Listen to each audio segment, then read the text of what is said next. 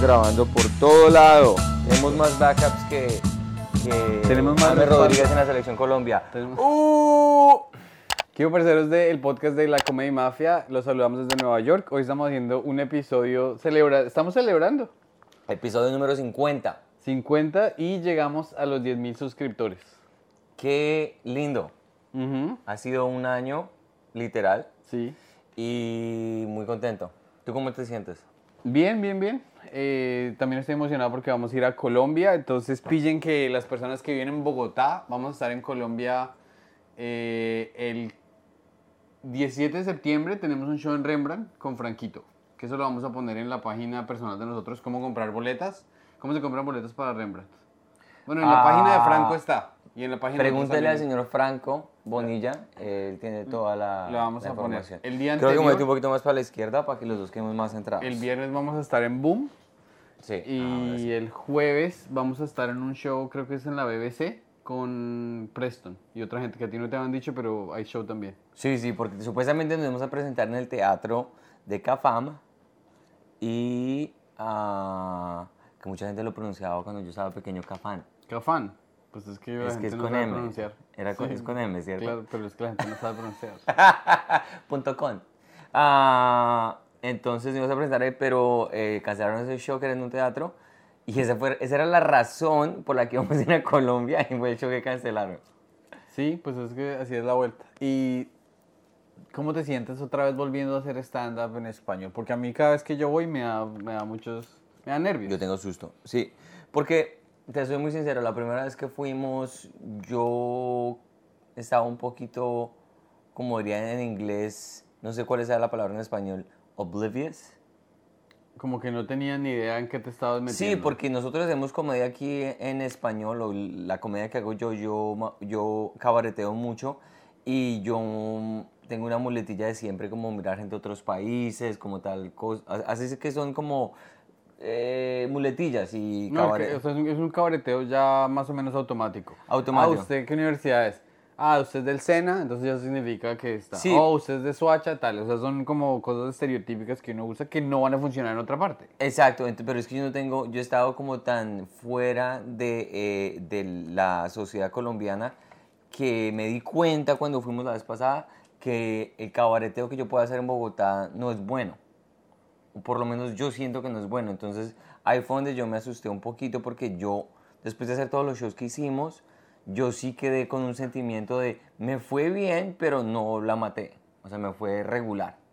Sí, pues es que igual esta vez eh, vas a estar en shows, por ejemplo, que va a haber eh, varias gente de la Comedy Mafia, parceros. Escríbenos ahí en los comentarios y cuéntenos quién va a Por ir. favor. Ahora también les recordamos que vamos a ir a Colombia. Este plan es porque vamos a ir a grabar podcast. Por ahí suficientes episodios para seis meses. Entonces vamos a, ya invitamos a Gabriel Murillo. Estamos tratando de concretar con Camilo Sánchez, con Culo Tauro, Julián con Arango. Gato, con Julián Arango, con todo el mundo. El que Entonces entrevistar. Díganos, esta es el- la persona con la que yo quería hablar, el, el comediante, la comediante, y esto me encantaría saber de ellos. Eh, también les agradecemos muchísimo que ya haya 10.000 personas que estén pendientes. Los comentarios han sido muy bonitos. Nos dejaron un review que yo quiero poner. Yo quiero. ¿Te acuerdas que yo te lo mandé por, ¿Ese por, fue por un review WhatsApp? de, de Spotify? Eso fue un review. Ah, y los que nos escuchan en Apple, en iTunes, en la tienda de iTunes, por favor, eh, déjenos un review positivo. Parce, que eso nos ayuda mucho porque el algoritmo eh, es que nos escuchan de todas partes. Pero este, chico llamado Crypto Santa, parcero que es una chimba, eh, dijo: Este fue el review que dejó el man, cinco estrellas. Espero cada ocho días este podcast que me alegra literalmente la vida. Espero con ansias el domingo para un nuevo capítulo. Me espero hasta el lunes para escucharlo, para irme con ánimo a trabajar el lunes. Gracias por su trabajo. Qué lindo. Entonces qué es lindo. chévere porque es chévere porque uno aquí pues, o sea, nosotros venimos y estamos entreteniendo a una gente gringa y que, o sea, pues son un público, apreciamos mucho al público, pero por alguna razón a mí me gusta más poderle ofrecer algo a la gente de Colombia. No sé por qué. No, me siento igual, o sea, para mí es algo muy parecido. Se siente, tiene un poquito más de significado. O emocional, no sé, es algo emocional. Es algo como... Sí, yo, yo entiendo el sentimiento porque yo me siento de alguna manera de la misma forma. Sí, también, o sea, eh, no sé si, si hay un pelado que uno le pueda inspirar y dice, no, me gusta lo que hacen estos manes, voy a tratar de hacer comedia. Algo así es más chévere. Sí. Uno cuando está, digamos, en Colombia y tiene 19 años, 20 años, uno dice, yo no sé qué voy a hacer con mi vida, o a veces necesita ese apoyo extra de, o sea, si yo hago reír a un mancito que trabaja aquí en Wall Street y que se gana yo no sé cuánta plata al año, eso me parece chévere, pero si hago reír a un pelado que va a las 10 de la mañana para su trabajo o que va manejando taxi o algo así Sí. y, y- y se, le puedo alegrar eso a una persona de mi tierra y es una persona que le está luchando, me parece mucho más chévere. Tiene un valor agregado mucho más grande, sí. Cien- 100%. ¿Y tú cómo te sientes ahorita volviendo a Colombia por... Tú ya tú has ido bastante, desde que empezaste a hacer comedia en español. Sí. ¿Esta va a ser tu quinta vez? Por ahí cuarta, sí, yo creo. ¿Cómo te sientes ya que... Pues es que no voy a descansar porque voy a hacer puro podcast. porque es que yo no puedo descansar. O sea, a mí me gusta estar trabajando y trabajando y trabajando. Sí, sí, sí. Eh, me parece chévere el hecho de que vamos a hacer los shows. Me siento un poquito no preparado porque no voy a poder ir a hacer open mic, sino llegar a probar chistes. Sí, sí, sí.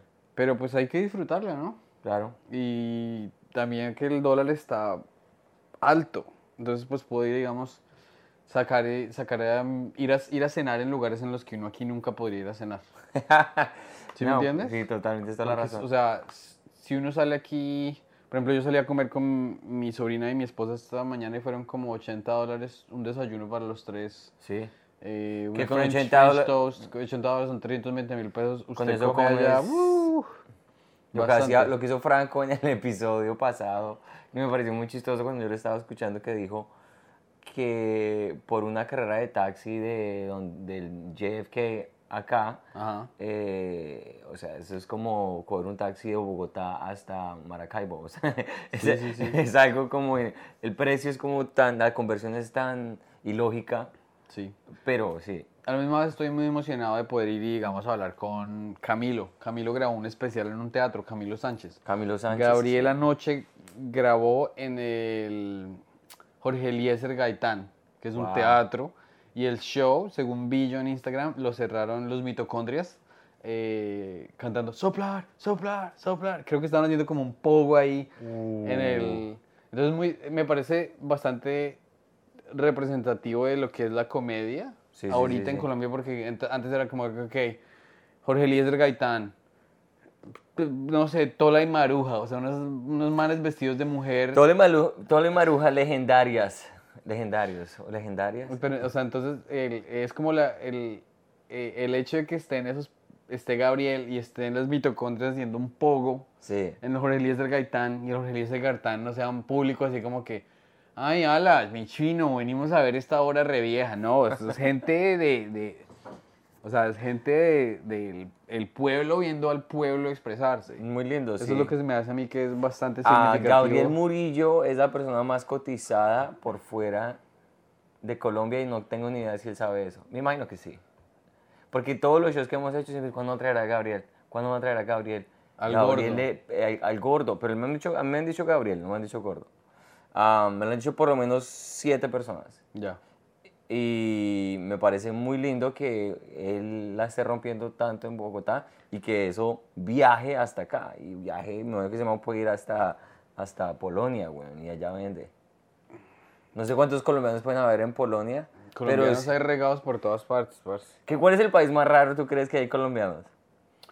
Eh, en Vietnam, desde, desde el podcast nos han escrito hoy, yo vivo en Camboya. ¿Y qué está haciendo vivir puta en Vietnam? O sea, yo tengo un amigo que vive en Costa de Marfil.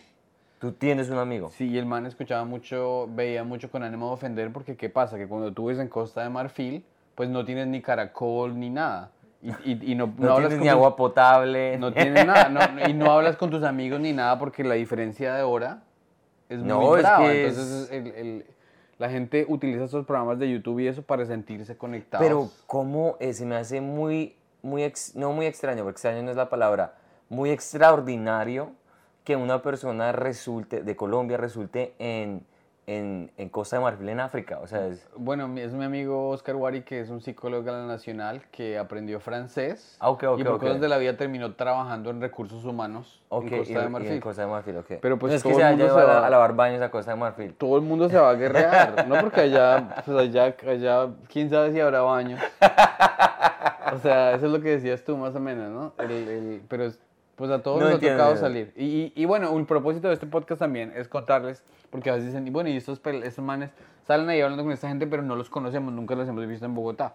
Entonces, eh, eh, Vamos a quién es Pedro González. vamos a ver, ¿quién es Pedro González? ¿Quién es Santi Espinosa? Eh, entonces, usemos estas preguntas para, para, para Te- Ponerle dirección a esta ponerle, para ver cómo es la vuelta. Vale, vale, vale. Pero yo te quiero preguntar, hablemos empezando de comedia. ¿Cuál ha sido, eh, cuál ha sido tu momento de más felicidad y tu momento más miserable haciendo en la com- comedia? en haciendo comedia. Am, el momento más miserable lo tengo, o sea, nunca se me va a olvidar y es de los momentos más tristes, pero es, el, mo- el momento fue triste, pero me di cuenta que nunca iba a dejar de la, dejar la comedia. Ya. Eh, yo estaba haciendo una, una competencia, una competencia de comedia en Ottawa, en Canadá. Me fui desde Montreal manejando hasta Ottawa. Era una competencia que le estaba haciendo Yuck Yucks. Y estaba yo en una mesa con una gente, desde que la, la pues yo estaba solito, no había ningún amigo ni nada. Simplemente me fui. O sea, mandé el tape y me aceptaron por alguna razón. Y estaba yo en una mesa y mis amigos de los de la mesa y ellos empezaron como, ah, yo empecé como a hacer, ah, what's going on, muy chistosos. Y ellos estaban riendo en la mesa y la pasamos pasando rico. Y yo me monto a hacer mis siete minutos y yo creo que es de los sets más deprimentes que yo he hecho en mi vida. Más deprimente el que me, el que me viste hacer en ese restaurante. Ajá. Y yo me bajé totalmente humillado. Yo sabía que me veo como un culo y cuando la gente ni siquiera te mira como que... "Uf". Y me voy para la mesa y ya no tenía mi sillita, ya me la habían quitado. O sea, la gente que dijo, este man es un petardo. ni no- siquiera me hicieron eye contact, ni siquiera me hicieron contacto visual después de que me bajé del escenario, güey.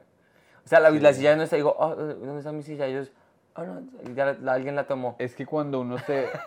Cuando uno le va mal en el escenario, uno se baja como si no fuera un leproso. Sí, La gente lo trata a uno como si no fuera un leproso. como una persona que es una amenaza social.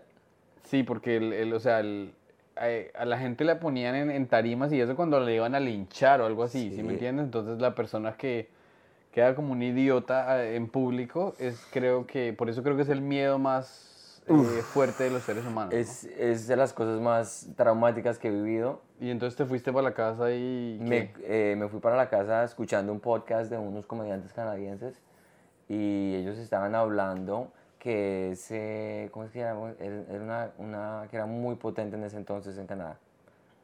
Di Giovanni, ¿cómo era que se llama? Eh, todavía sigue es una headliner en Canadá. Y otro man. Entonces están hablando de eso, un episodio totalmente de que le van mal, eh, how to deal with uh, a bad set Ujú. cómo a lidiar con un mal set, con un mal, una mala presentación. Y lo escuché, era como dos horas y lo escuché y me hizo sentir mucho mejor y me sentí como más, ah, yo no soy, no- yo no soy el único que le pasa esto, esto, esto es natural en este medio. Y ya después de llorar en el carro y todo y comer eh, Tim Hortons donuts y toda la mierda, em, ya, sí, entonces ya, pero es el momento más, o sea, que yo me haya sentido más humillado y más, más triste a ese momento.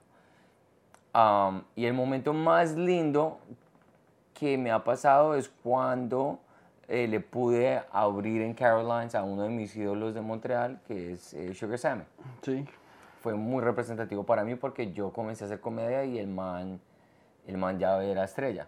Entonces para mí llegar al punto de decir, uy, le estoy abriendo a este man aquí en el mejor, uno de los mejores escenarios en, Nueva York y el man me está dando eh, cosas positivas yo, o sea, yo me sentí como, marica, o sea, de ese, de ese ser en Yuck Yucks, aquí, o sea, es, es, es una, una jornada la hijo de puta. Y a ti, yo me tengo que comer un banano. Me- lo bueno del banano es que no hace ruido, porque la gente nos dio, pa- se pusieron bravísimos por uno comer. No, no da ruido, pero los fans de Pedro les va a dar algo, va- van a estar bastante excitados. ¿Tienen algún problema? Háblenle al cuchillo, mi perro.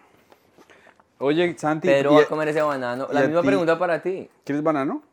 No, no, yo, yo, yo comí antes de venir acá. Eh, Ah, no, pero, pero- va a pero- ese banano, ah. ojalá lo corte con el cuchillo Para y no mí- empiece a comer el banano y empiece a hacerle cosas raras a ese banano porque entonces toda la gente... Uy, ¿se escuchas ese chiste de Dan Natterman en el que hicieron en... ese estuvo bueno y se lo vamos a contar a nuestros parceros para que se rían. Traduzca ese chiste. Listo, se los voy a decir. Resulta que el- el- es un chiste de un man que estaba hablando, aquí le dan eh, educación sexual, ¿no? Entonces eh, el man dice, eh, el profe- siempre es un profesor, profesor de educación física. El profesor de educación física nos dio educación sexual. Entonces el man trajo un banano y el man dijo, hoy chicos les voy a enseñar cómo ponerse un condón. y pues para eso traje este banano. Porque es que eh, a mí no se me para en- cuando tengo el estómago vacío. es, es más chistoso. eh, I don't care. Está Eh, bien, no me da para. ese- Ustedes lo entendieron. Es un chiste. eh, pero es que es muy bueno porque no te esperas que el man... Porque todo el mundo le enseña cómo ponerse un condón con un banano. Entonces es- es- es- ahí está el chiste. La misma pregunta para ti. ¿Cuál ha sido el mejor momento y el peor momento? Eh, unos momentos de duda pasan cuando uno. A veces pasan una vez cada mes, ¿no? Porque uno dice, pues pucha, yo ya casi llevo nueve años haciendo esto. Y. No sé, esta semana no tengo shows. O será que algún día me va a tocar volver a buscar mi trabajo o algo así. Entonces, pero yo me acuerdo así, o sea, cuando uno esto le gusta, uno se aguanta una cantidad de fracasos increíble. Entonces, eh, yo. yo Entonces, eh, ¿cómo les dijera? Una vez que cuando yo solía hacer como cuatro o cinco open mics al día, eh, ya iba para el quinto. Me había ido bien, digamos, o sea, no, se- no es necesario hacer más de dos, güey. o sea, Sí, Open Mic, sí. yo iba para el quinto y era una noche así como de octubre, de esas de, de otoño bien pichas, estaba lloviendo y a mí se me dañó el paraguas y se me metió agua en los zapatos y esperé dos horas para pararme y cuando me paré ya quedaban dos personas. Ah, Entonces yo, yo iba así como con los pies todos mojados y yo decía, no, parce, esto no- ¿Qué es esto? Pero lo que tú dices, uno lo hace por pasión porque aquí el, el hecho de que, o sea, las probabilidades de que uno explote y se vuelva súper popular son muy bajitas. Sí, y eso, digamos, uno no, no lo sabe al principio. Al principio tú crees que es un poquito más fácil, especialmente cuando te va bien. Ujú. Tú crees que eso va a ser de la noche a la mañana, o sea, estrellato. Y, y entre más empiezas a conocer a la gente y, a la- y al, la- y al medio y a la industria, eh, es que todos esos pensamientos de duda y de depresión y de compararse se vuelven muy fuertes en uno. Sí. Bueno, ¿y cuál fue el mejor, cuál el- fue el el- mejor momento tuyo? El día más feliz. eh, ayer. Ayer, ah, A- ayer porque me llamó mi manager, o sea, yo me vine del tour más temprano porque yo no quería, o sea, yo dije, parce, yo no tengo trabajo ahorita de guionista y necesito escribir algo bueno. Y llegué y escribí algo, mi familia aquí vivió en documentada como dos años, bastantes años, y nos tocó guerrearla feísimo. Y yo no quería hablar de eso porque yo decía, "Ah, yo, no- yo me llevaba mal con mi hermana, me llevaba mal con mi papá, y yo no tenía ni para pagar odontólogo, o sea, a mí se me cayeron unos dientes. Era, fue el momento más, más, más triste de toda mi vida. Yo, no- yo no tenía ni, ni pase, ni, ni prospectos, ni podía ir a la universidad, ni nada. Entonces, fue un momento como muy oscuro de mi vida. Pero simplemente dije, pues hablemos de eso y pongámosle un poquito de humor. Y en vez de imaginarme a mi papá cuando me caía mal, me voy a imaginar a mi papá hoy que me cae muy bien. En vez de imaginarme que me llevo mal con mi hermana, me voy a imaginar que me llevo bien con mi hermana como me llevo hoy. Y hay que ponerle humor al sufrimiento. Bueno, lo escribí y me llamó este manager y me dijo, parce, qué chimba de guion. La semana entrante vamos a empezar a hablar con agentes y cuando se habla de agentes se habla de hablar para distribución, para vender mi propio show. claro. Entonces, e hice- le pasé el guion a mi esposa, se puso a llorar de la risa. Mi hermana me llamó y se puso a llorar. O sea, entonces como que es, un, es un, algo que yo compuse que le está, como dicen en inglés, que le está moviendo las cuerdas a otras personas. Claro. Que le está moviendo el, el- el- el- piso a otras personas.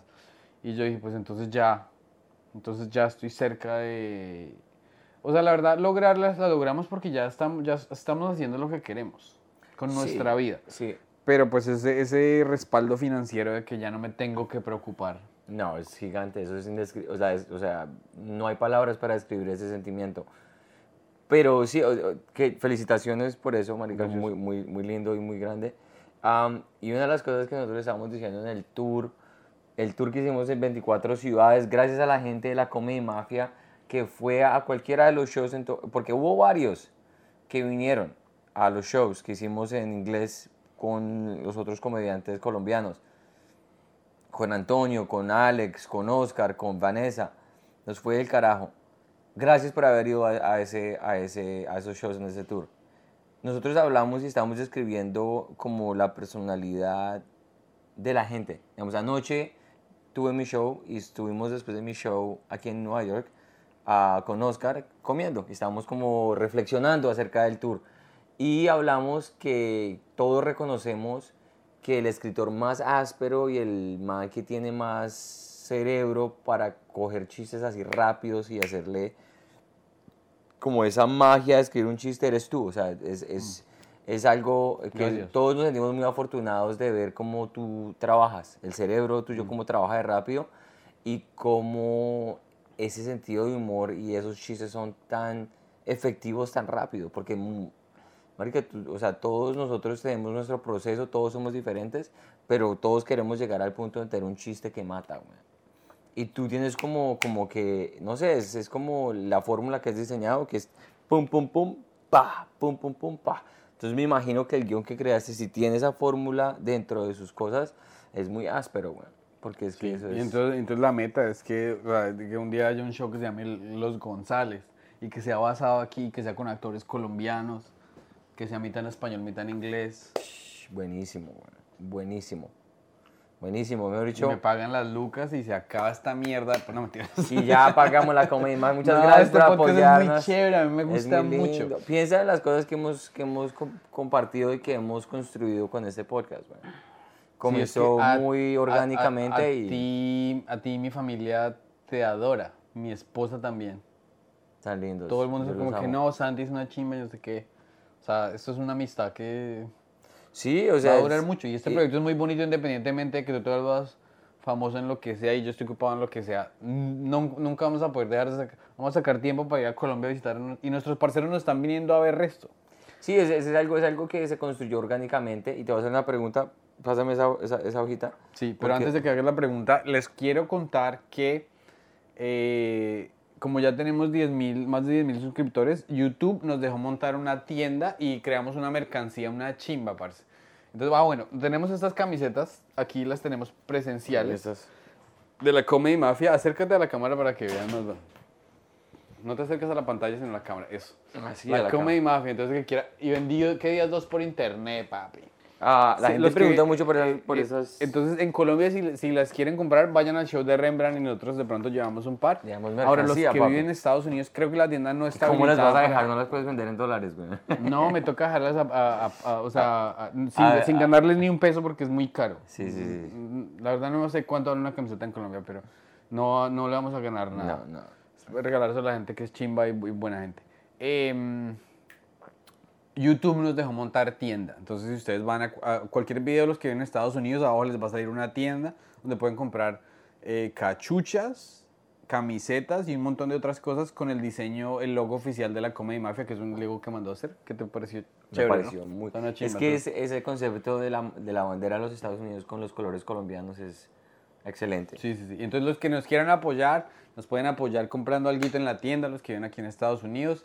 Nos, eh, también dejen comentarios, digan me gusta tal, les recomiendo a Pepito, suscríbanse, que eso es súper importante. Y los que nos escuchan por audio, por favor, métanse a iTunes o donde sea que nos pueden dejar una reseña positiva o deje la negativa, pero deje algo. Deje reseña. Y- deje reseña.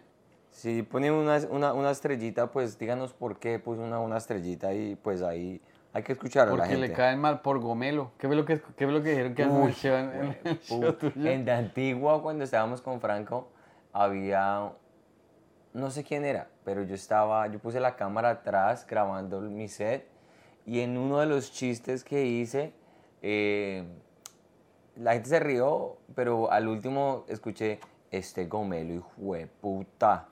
Y marica, me dio una risa incontrolable porque fue tan, tan sincero y tan honesto. La persona que dijo este gomelo, hijo de puta, lo dijo con, con unas ganas, weón, que yo dije, aprecio ese sentimiento porque si eso es lo que él está viendo ahí, eh, entonces eh, estoy, estoy, estoy, ¿cómo se dice? Eh, estoy creando algún tipo de sentimiento hacia la audiencia y así sea mal o así, esa manera me pareció muy chistoso. Ese era el chiste que yo había visto, eh, la pregunta que había visto acá y te la quería hacer a ti, porque estamos hablando de que tan buen escritor eres y todas esas vainas, y ya echando tantas flores parecemos maricas aquí nosotros dos. Pero eh, te quería preguntar eh, si tú recuerdas tus primeros chistes. Eh, sí, sí, yo recuerdo un chiste, o sea, por ejemplo, en el que yo decía que si los conductores de NASCAR asiáticos, que si el, que si el, el casco era así. O sea, es, es algo como Era racista el chiste. visualmente gracioso, pero pues es un poco racista. No, pero está visualmente muy chistoso. Eh, ¿Qué otros chistes tenía yo? No, son chistes bastante burdos, ¿no? Chistes que son como un poco respetuosos. Pero, por ejemplo, hay chistes que uno va aprendiendo que son chambones. O sea, por ejemplo, yo tenía un chiste en el que yo decía que eh, mi es... me llevé a mi novia a Colombia. Entonces, resulta que de mala suerte nos tocó durante el periodo, de hecho. Entonces, que ella estaba como de mal genio. Y que mi familia se dio cuenta y mi hermano me dijo, oiga, pero su esposa, o sea, esta vieja que usted se consiguió, ¿qué le pasa? ¿Qué vieja con tan actitud tan mala? Y le digo, parce, es que ella tiene el periodo, o sea, entienda. ¿Qué tal si a usted, o sea, imagínese, póngase en los zapatos de ella. Imagínese que cada mes, por cinco días consecutivos, le tocara a usted aguantarse que le dieran por el culo. Entonces es un chiste como muy insensible y muy balurdo y, y tiene cero, o sea, tiene cero tacto, Sí, sí, sí. pero pues es que uno aprende así. O sea, el- el humor no es, lo estaba diciendo Louis C.K., el humor no es, no es discurso decente. Es un descanso del discurso decente. El Sí. stand-up el, el stand-up es el único lugar donde uno puede salirse de las convenciones respetuosas. Y es, él dijo, lo dijo así, es un juego. Sí. Ah, ¿usted cree que le voy a decir esto? Porque le voy a decir es esto. Ujú. Y, y- y así es que uno dice, bueno, pues el, el- el- el malabar semántico, como sea, tiene que ser lo suficientemente astuto para que yo me pase la porquería que me haga. Entonces es, es como, es como una prestigio, es como un acto de magia, ¿no? Sí, sí, sí. sí. Aquí está, pero usted pensó que iba a salir un conejo, pero salió una gallina y su, y su mente dice, ¡ah, qué risa! Sí, sí, sí, sí, sí. Pero tú no, o sea, entonces, eh, sí, mis chistes solían ser así como chamboncitos. Todavía sí, no. Todavía, todavía son No, re- pero, pero, pero, pero es que no es que sean chambones. Yo diría, es que yo diría de la manera de escribir el humor tuyo desde el principio, porque yo me acuerdo cuando te vi en el primer open mic, tú tienes un sentido del humor negro.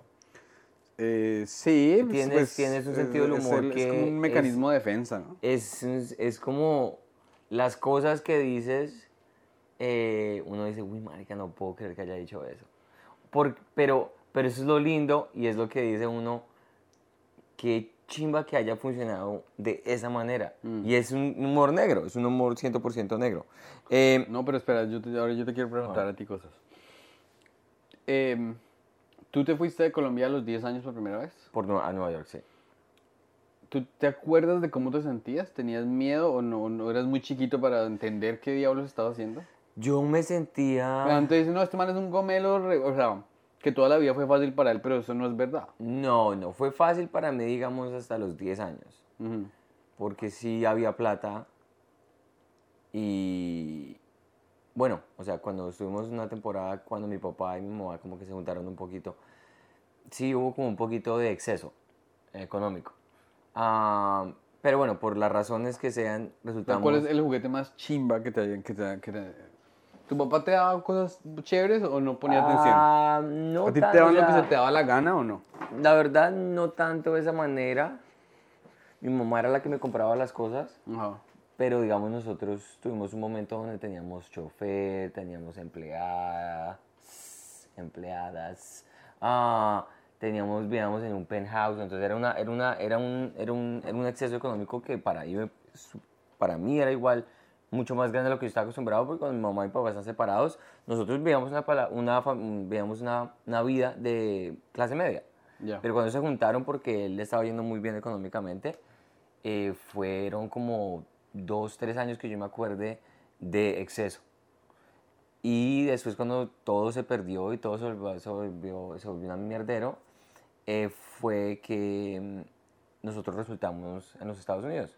La, la, experiencia aquí en los Estados Unidos desde pequeño fue muy difícil porque es un, es un, es un choque cultural muy, muy, muy, muy perro. Entonces tienes que desarrollar...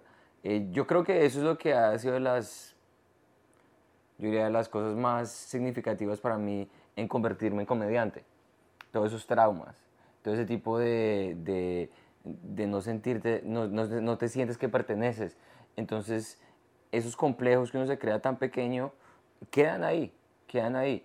Y digamos, de los chistes que yo tengo, eh, que fue lo grabé en mi especial, de que lo va a salir, ojalá salga eh, a final de este mes, eh, es el chiste donde yo me metí en un problema muy grande en el colegio en los Estados Unidos por decirle a la profesora algo. Ya, ya, ya. Entonces, eh, ese tipo de experiencias en el momento fueron, yo me sentía que era el final del fin del mundo. Y, y entonces es muy lindo pensar que 20 años después, o 30, 20, de 24 años después, lo que sea, no sé si está haciendo las matemáticas bien, um, puedas hacerlo en el escenario y compartirlo con gente, decir como, este es mi dolor, lo que tú estabas diciendo del guion que escribiste, Ajá. un dolor tan hijo de puta, que tú puedas construirlo de manera de chiste y que la gente diga como, wow, esto es una chimba eso. Sí, pero es que mucha gente se, re- eh, o sea, se sienten identificados con la comedia o con las películas o con algo, es porque los inspiran, ¿sí me entiendes? O sea, y entre más real, más hijo de puta Eh, chistoso. o sea, esa película, por ejemplo, que me gusta a mí de Una mente indomable, en la que el man, pues el man limpia, pero el man se vuelve un genio después. O sea, el man eh, encuentra una salida. Nosotros vemos esos para ver cómo, o la esa de Slum, Slumdog Millionaire. Uno, uno ve una persona que está en la mala y que se redime, porque es que muchas personas, la mayoría de personas no somos millonarios, no somos de buenas, tenemos no, el problemas de salud, entonces uno- 99% de gente no tiene toda esa plata. busca, busca ese tipo de solución. ¿Y tú te acuerdas de tus primeros chistes? Sí, mis ¿Y tienes chistes- video o no? Porque tú eres obsesionado con el video. Ah, en ¿eso ese no? entonces yo no hacía tanto video. De pronto tengo, yo creo que eso todo, tenía, yo tenía sets míos del 2000. Yo eso todavía tengo en mi canal, en YouTube. Tengo unos chistes, no cuando comencé, ya, había, ya tenía unos mesecitos encima, uno, un año por lo menos. Pero de los primeros meses, no, marica, yo no grababa nada porque no tenía, en ese ¿Y ¿De entonces... qué hablabas? ¿Tú te acuerdas más o menos de algún chiste? Uy, sí, una cosa asquerosa. Eh, tenía un chiste donde estaba comparando una, un, one night, un one night stand, un one night stand que es como culiarse a alguien una vez, después, o sea, no sé cómo se diga en español. Sí. Ah, o sea, tener sexo en la primera cita con una persona que no conozcas. Y estaba haciendo la comparación de un one night, un one night, one night stand con el Señor de los Anillos, con The Lord of the Rings. Ya, ya, ya. Y decía que mi pene era como Mr. Frodo porque era, no era muy grande, era medium size, pero, pero hacía el trabajo muy bien hecho. Destruía el anillo. Ah, ya, ya, ya. Y tenía un act out, marica, tenía así una actuación mío, donde desastre. mi pene era como, no, no puedo, tomé mucho whisky. Y, y Sam era yo, o sea, mi pene era Mr. Frodo y Sam era yo como persona, diciéndole, come on, Mr. Frodo, you can do this, tú puedes hacerlo, yo te he visto que haces cosas increíbles. O sea, que había por lo menos imaginación, intención. Sí, intención, la intención estaba ahí y, ojo, y menos mal ese, ese, set nunca se grabó, nunca está ahí, porque pensar lo que yo estaba haciendo en- delante de toda mi clase de improvisar, de improv, con mi suegro, que no sabía en ese entonces que era mi suegro, pero el papá de mi esposa que ya falleció y en ese entonces, el caso, el que me estaba en front row mirándome así, güey. Como que, ¿qué está haciendo Y este yo, you can do it, Mr. Frodo, you can do this. man? Hablando Marica, con tu pipí, pues. Uf, qué grosería, güey. O sea, es que yo nada más de pensar en eso. O sea, hay gente como tú que dice, no, mis primeros chistes eran, eran burdos, pero funcionaban. Yo no, no, puedo... yo, yo estoy seguro que tengo chistes horribles, pero es que no me... Mi cerebro me protege, entonces los bloqueo. Uy, es que- es que eso, y fueron cinco minutos donde yo estaba, la gente estaba cagada de la risa, pero no se estaban riendo conmigo, se estaban riendo de mí. que es lo que uno no analiza en el principio que hace ese stand Hay muchos stand que comienzan y dicen, wow, lo estoy matando. Y dicen, no, weón, se Están están locos, riendo no- de no- usted, no- ellos no weón". están y no están percibiendo, o sea, eso lo habían hablado Hannibal Buress y otros manes que uno al principio hace un set de cuatro minutos y se le ríen una vez por minuto y uno dice estoy volando. Pero si uno, el- uno con la experiencia de seis años se da cuenta que lo que está ahí hay un 100 mil silencios y, y no lo está haciendo bien. Sí, y hay gente que es totalmente, o sea, delusional. No se Del- da cuenta. Es una no se cosa da cuenta qué tan malos son.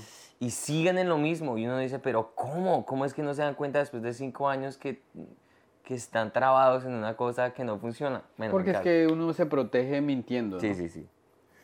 Sí, tienes es toda la razón. es el- Estaba muy buena, muy buena esa pregunta porque ese es de los primeros chistes que más mm, que yo pienso me da. ¡oh! me da como de todo. Am, Pero tú, tú, escribes chistes o no escribes, todo, se te viene a la cabeza. La mayoría del material que yo tengo son, sí, son conversaciones o cosas que yo me acuerdo en el momento o cosas que yo ya he dicho más de tres veces a alguien o a- hasta lo he dicho a diferentes personas más de tres veces y digo, ah, bueno, pues ahí ese es un chiste. Sí, yo te quería preguntar, la historia de la futbolista. ¿Cuál- ¿Cómo es que es La historia de la futbolista. Eh, esa historia es... eh, Es más esto como un- una historia de vergüenza sexual, ¿no? Más o menos. Es la, bueno, esa es de las, de- el, el- es- esa historia yo, yo la, yo la, yo la des- describiría o la caracteri- caracterizaría Ajá. Como la, el, el, el más high de mi adolescencia o de mis años en la universidad y el más low.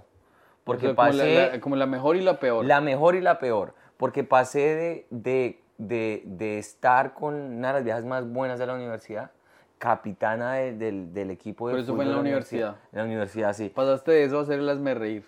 Eh, no, ojalá ella no le ha dicho nada. Yo no sé quién sepa esta historia, güey. Ah, ok, ok. O sea, yo la compartí con mis amigos cercanos y yo no sé si ellos la compartieron. Am, pero sí, o sea, yo, yo con ella me empe- empezamos como a rumbearnos en un, en un verano. Nos rumbeamos y uf, delicioso en Toronto. uy, o sea, y esa estaba buenísima. Y yo, yo le tenía unas ganas impresionantes. Y bueno, en ese ento- después de que nos estábamos rumbeando y pasó todo eso, fue un verano muy lindo. Y ese verano a mi mamá le, la diagnosticaron con cáncer, güey. Entonces ella estaba pasando ¿Tu por- mami todavía ve este programa? Ya no. Ya se Mi volvió. mamá es ¿Todavía? leal, weón, ¿Sí? leal. Ella se vio el, el, el, el, de... El episodio con Franco en el carro. Ah, ¿y, qué, y, qué, ¿Y qué te dice mi ya el mamá, comentario? mi ¿Qué mamá le encanta. ¿Sí? Ese- ese- ese- Franco es muy... Es como muy franco. Franco, mi hermana dijo, señor tan elocuente. Sí, mamá. O sea, es que es- es- él es- entretiene mucho, güey. eh, o sea, Franquito, uno lo escucha hablar y, y hablando de las... Es que tú no te has visto con ánimo, ¿no? no me he visto como un que viste con nomás. ánimo.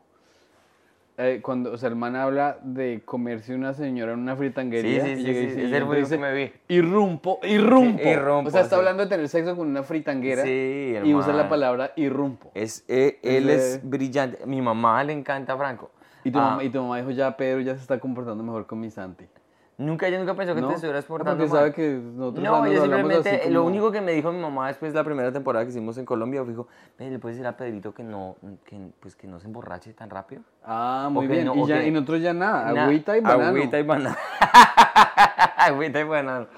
No algo, algo que les quiero contar a, a nuestra gente, a nuestros fans que nos ven, es que a mí esto es lo único que me ha intimidado a hacer. O sea, yo Mm. nunca necesité tomarme un trago para subirme al escenario. Sí. Pero para eso yo dije, ¿yo qué voy a hablar con esta gente? Y me daba miedo. Entonces, Claro. por eso como que... Cuando Sí, el miedo, alcohol te, se- te, da- te pone como confianza sin fundamento. Sí, más o menos. Te das como Pero te bueno, qué pena que valiente. te interrumpí, No, no, no. Entonces sí, entonces eh, mi mamá le, le diagnosticaron con cáncer y entonces yo me hice una promesa ese verano cuando la diagnosticaron que yo no me iba a masturbar hasta que no salieran como unos exámenes positivos, algo que tenía que salir, yo no me voy a masturbar. Claro. ¿Me puedes explicar la lógica de no pajearse hasta la que... verdad no tengo, es como algo muy católico diría yo, algo Ajá. muy religioso, Sí. que no sé por qué en ese momento acudí a eso, Tú le prometiste a Jesús. al que me estuviera escuchando, bueno. O sea, Es que tú como- tú Jesús. cerraste los ojos y ¿qué dijiste? yo estaba en una situación tan deprimente y tan triste que, que yo simplemente, yo no quería que mi mamá se muriera. Y yo sentía de alguna manera como que la masturbación era algo malo. ¿Sí me entiendes? Es como algo tan... Porque yo no me estaba masturbando al aire, güey. Yo tenía que mirar pornografía para masturbarme. Entonces yo dije, yo no puedo ser malo. Yo no puedo, ah, yo no puedo mirar porno. O sea, no me sentía como en ese headspace para mirar porno y masturbarme, porque pues es que todo lo, lo, lo único que ponía, me podía, que yo podía pensar era mi mamá que no se muriera. Tú no deberías estar dándote ningún tipo de placer. Sí, exacto. Es que porque mi mamá tiene cáncer. Ah, sí. O sea, Claro, no tiene claro, sentido. O sea, para mí era como, como muy... eh, no, ¿cómo, se, ¿Cómo es? Es selfish, como muy egoísta. Demasiado egoísta y demasiado de mala clase. de mala clase. O sea, mi mamá está ya en quimioterapia y todo eso, y yo aquí yo estoy jalándome la tripa. No te, ese- esa fue como, digamos, el- la lógica. Ujú. Y, y entonces yo no me masturbé como, marica, como por un mes y medio, güey. Y entonces, Ya que tenías el masato hasta acá. mal masato estaba saliendo por los ojos, güey. Tenías los ojos nublados. así, como, así como en Game of Thrones, eh, cuando estaba así el caso. Eh, y yo resulté yendo a, a- a la universidad en, yo no sé, en un fin de semana estábamos ahí y, y esta vieja me recogió. Me Un cacao, una- ¿no? Me tenía unas ganas, weón. Descríbela físicamente. Ella es, un, es mixta entre filipino y, y blanco. Hermo- eso, es- eso es hermosa. Es una cosa que de verdad estaba, pero bien hecha. ¿Cómo es que se llama para yo jalarme la tripa mirando? No, no, eso, después, lo, después lo cuento porque de pronto la miran ahí. Ah, después te la paso. Y ahora yo te pasé el nombre. Am, y, y marica, y, y me recogió y fuimos allá, estuvimos tomando unas cervecitas. Y claro, marica, nosotros ya todo el mundo se fue, estábamos ahí en, en la- en el apartamento de ella. Y empezamos a rumbearnos, weón. Y la verga, weón, cuando tú nos masturbas, weón. Solamente que te toquen así, weón. Yo la tenía, esa vaina estaba que se salía de los pantalones, güey. Estaba, estaba así como, sáqueme, sáqueme de acá. Ajá. Y claro, güey, empezamos así y ella obviamente se dice, uy, este man está, está, está bien, güey. Claro, claro. Y claro, entonces yo, estamos ahí en, en todo eso, nos desvestimos y yo voy a sacar el condón, güey. Porque pues obviamente Claro. yo nunca me había culiado a nadie sin condón. No, ninguno, obviamente. No le hagan caso a este man que es todo ñoño. Entonces, Hágale, sin y ella, y ella me- se me acerca y me dice, no te preocupes que yo estoy en la, en la píldora. Y yo sé que tú eres muy buena persona, no tienes nada". Yo. Y yo, y yo, marica, entonces la verga me estaba así como, ay, qué gonorrea. Y, y claro, weón, yo nunca había experimentado eso que yo entro, porque nunca había entrado sin condón. Claro. Entro, weón, y es como si hubiera sido como Stranger Things, The, the Upside Down.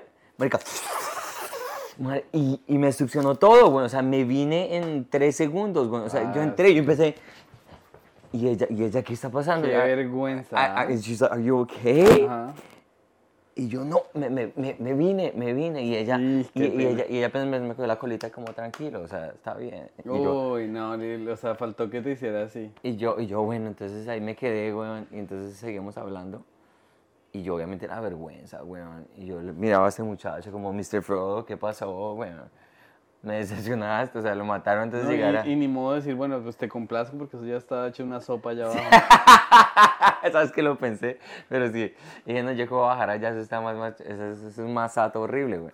Eso tiene dona. Eso es más amorra, güey. Ah, entonces, entonces yo, esperamos como 20 minuticos y vamos otra vez, güey. Y yo cometí el error de no ponerme condón otra vez, porque con condón uno dura más. Muchísimo más. Y ella, no, vamos otra vez. Y yo entro, güey, y esta vez no duró 3 segundos, sino que duró 10 segundos. güey. O sea, entro y estoy das dos strokes, dos movidas, güey, y otra vez. y yo, no, marica, yo, y ella, ella, otra vez, y yo, ay, sí, qué pena. Y yo, ¿cómo le explica? O sea, en ese momento, si te pones en mis zapatos, ¿cómo le dices tú, no, lo mira, lo que pasa es que mi mamá tiene cáncer? No me masturbaba hace un mes y Pero tú medio. hiciste eso. No le dije nada, güey Ya, ya, ya. porque yo tenía mucha vergüenza. O sea, Claro. encima de eso, o sea, no puede ser el, el que te viene muy rápido y la mamá tiene cáncer, güey.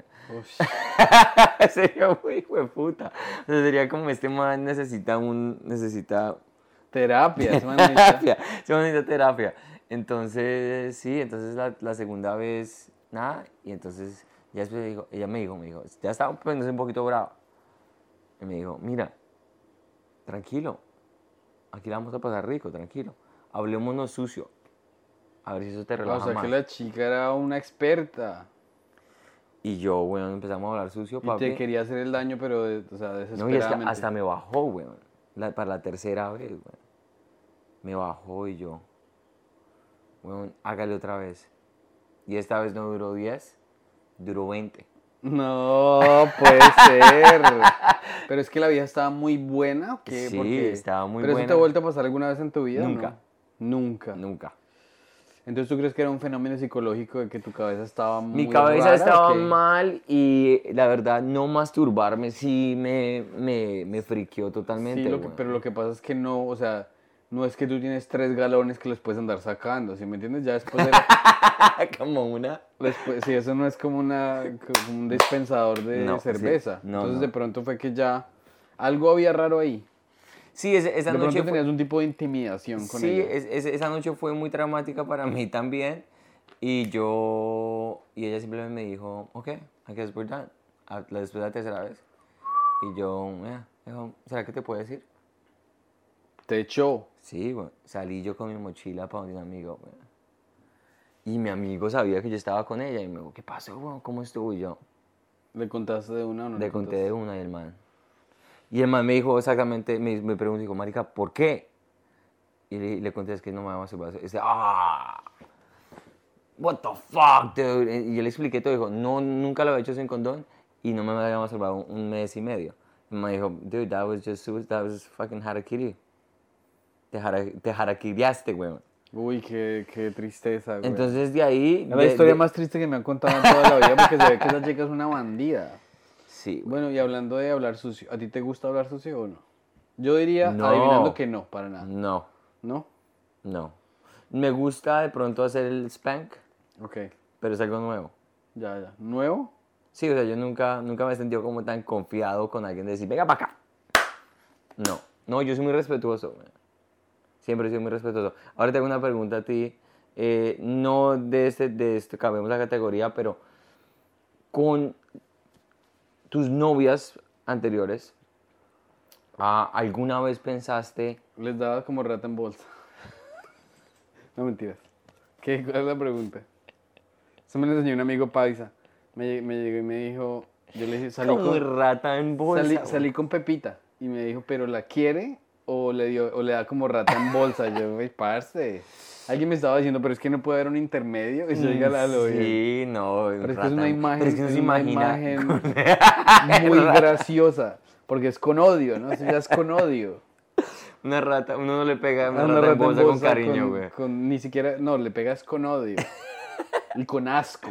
Sí, uno es como, ah, y sí, es, es- sí, está muy buena esa expresión, pero muy agresiva. Am, con las novias que tú tuviste, ¿alguna vez pensaste que ya eso, o sea, antes de Daniela, No. ya, Yo pensé que nunca me iba a casar. tú pensé que ibas a estar soltero? Sí, yo, yo, yo las desesperaba hasta que a los seis meses ya no se aguantaban más y se iban. Eso, Ok. ese era mi este. Ah, yo te quería preguntar, ¿y tú alguna vez has salido con colombianas?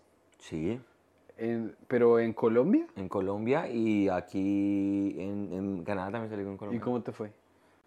Bien, o sea, las colombianas son muy lindas, o sea, y igual estaba muy pequeño, la primera novia mía fue colombiana y yo estaba muy enamorado de ella, pues en, amor de pequeños. Y, y, en, y en la universidad también eh, con una paisa muy linda y, y con otra rolita, no novios, pero sí estuvimos molestando. Sí, las, las colombianas son muy lindas, güey. o sea, la, la verdad yo nunca, nunca fui opuesto a estar con, o sea, a salir de lleno con una colombiana. Lo que pasa es que ya después de, de que- tú empiezas a hacer comedia, no sé si las colombianas lo entienden también como, las como lo entienden las gringas, no tengo ni idea. Sí, claro, es que esta profesión es muy... O sea, uno tener que salir siete días a la, a la semana a la calle ahí a vaguear. O sea, no es a vaguear, es a trabajar, pero... Sí, pero para una colombiana ese este man está yendo allá, no, no- o sea, yo la verdad esto, estoy generalizando, puede que no sea cierto en lo más mínimo, pero las colombianas con, la que, con las que yo tuve la oportunidad de salir, yo nunca me sentí tan cómodo como me siento como mi- con mi esposa, de ser quien soy yo. Sí, sí, sí. Yo tenía como un poquito más de, Sí, hay como una postura diferente, no sé, es- yo me sentía como, es que con Selena, weón, yo soy un, un- un- yo me siento tan libre, weón, o sea, yo soy un totalmente goof total, weón, o sea, yo soy de los que dice cosas, y a pesar que ella tiene un temperamento pesado a veces, eh, yo me siento una chimba, weón, o sea, yo me siento, yo hago lo que se me dé la gana, ah, yo no me siento que tenga que ser otra persona. Ya. Entonces es lo que más me gusta de, de, de ella. Y pudo haber sido una colombiana. ¿Tú te hubieras casado con una colombiana? Yo no creo, o sea, es que yo siempre he dicho como que si uno viene para acá y se va para Queens y se aísla en la comunidad colombiana, pues si hubiese quedado uno en Colombia. Sí. eh, me parece más divertido, o sea, por ejemplo, cuando conozco una persona de otro país, ve, pero póngame esta banda francesa, de punk francés, que ni idea, Sí. o enséñeme qué comen en Francia o algo así. Y lo que pasa es que las colombianas uno necesita mucha parla para levantarse una colombiana. Eso voy yo, tener- eso uno voy tiene yo. que ser muy bueno para charlarse una colombiana y yo, parce... Mientras que, al menos con las gringas tengo el, el factor latinazo. Sí, tú eres exótico. Yo puedo salir a bailar merengue, bailar vallenato mal, bailar bachata mal, y ellas Igual. piensan que soy un re bailarín. Sí, sí, Entonces yo creo que, que sí lo hubiese hecho con mucho gusto, pero no se empató la cosa. totalmente. Eh, Entonces, ya. cer- Entonces, este cerremos- cerremos esto. Entonces, este es un episodio especial que hicimos porque ya pues queríamos que nos conocieran más, ojalá que les guste, si les gusta esto pues seguimos haciendo más. Eh, les agradecemos muchísimo, parece que tengamos 10 mil suscriptores, significa mucho para nosotros, esto es un proyecto de pasión para nosotros. Eh, le- ah, les queremos recordar a la gente que vive en Nueva York que Julio Rodríguez, el nene, que es un man de los padres de la comedia en Colombia, lo tenemos invitado de que eh, aquí en el podcast va a estar invitado de nuevo. Va a estar el 10, 28 de septiembre aquí en Nueva York. Las boletas las pueden comprar en lacomedymafia.eventbrite.com. Deberíamos poner en, to- en todos los videos todos los links, ¿cierto? El de las, el de las camisetas, el de, Sí. el, de las boletas.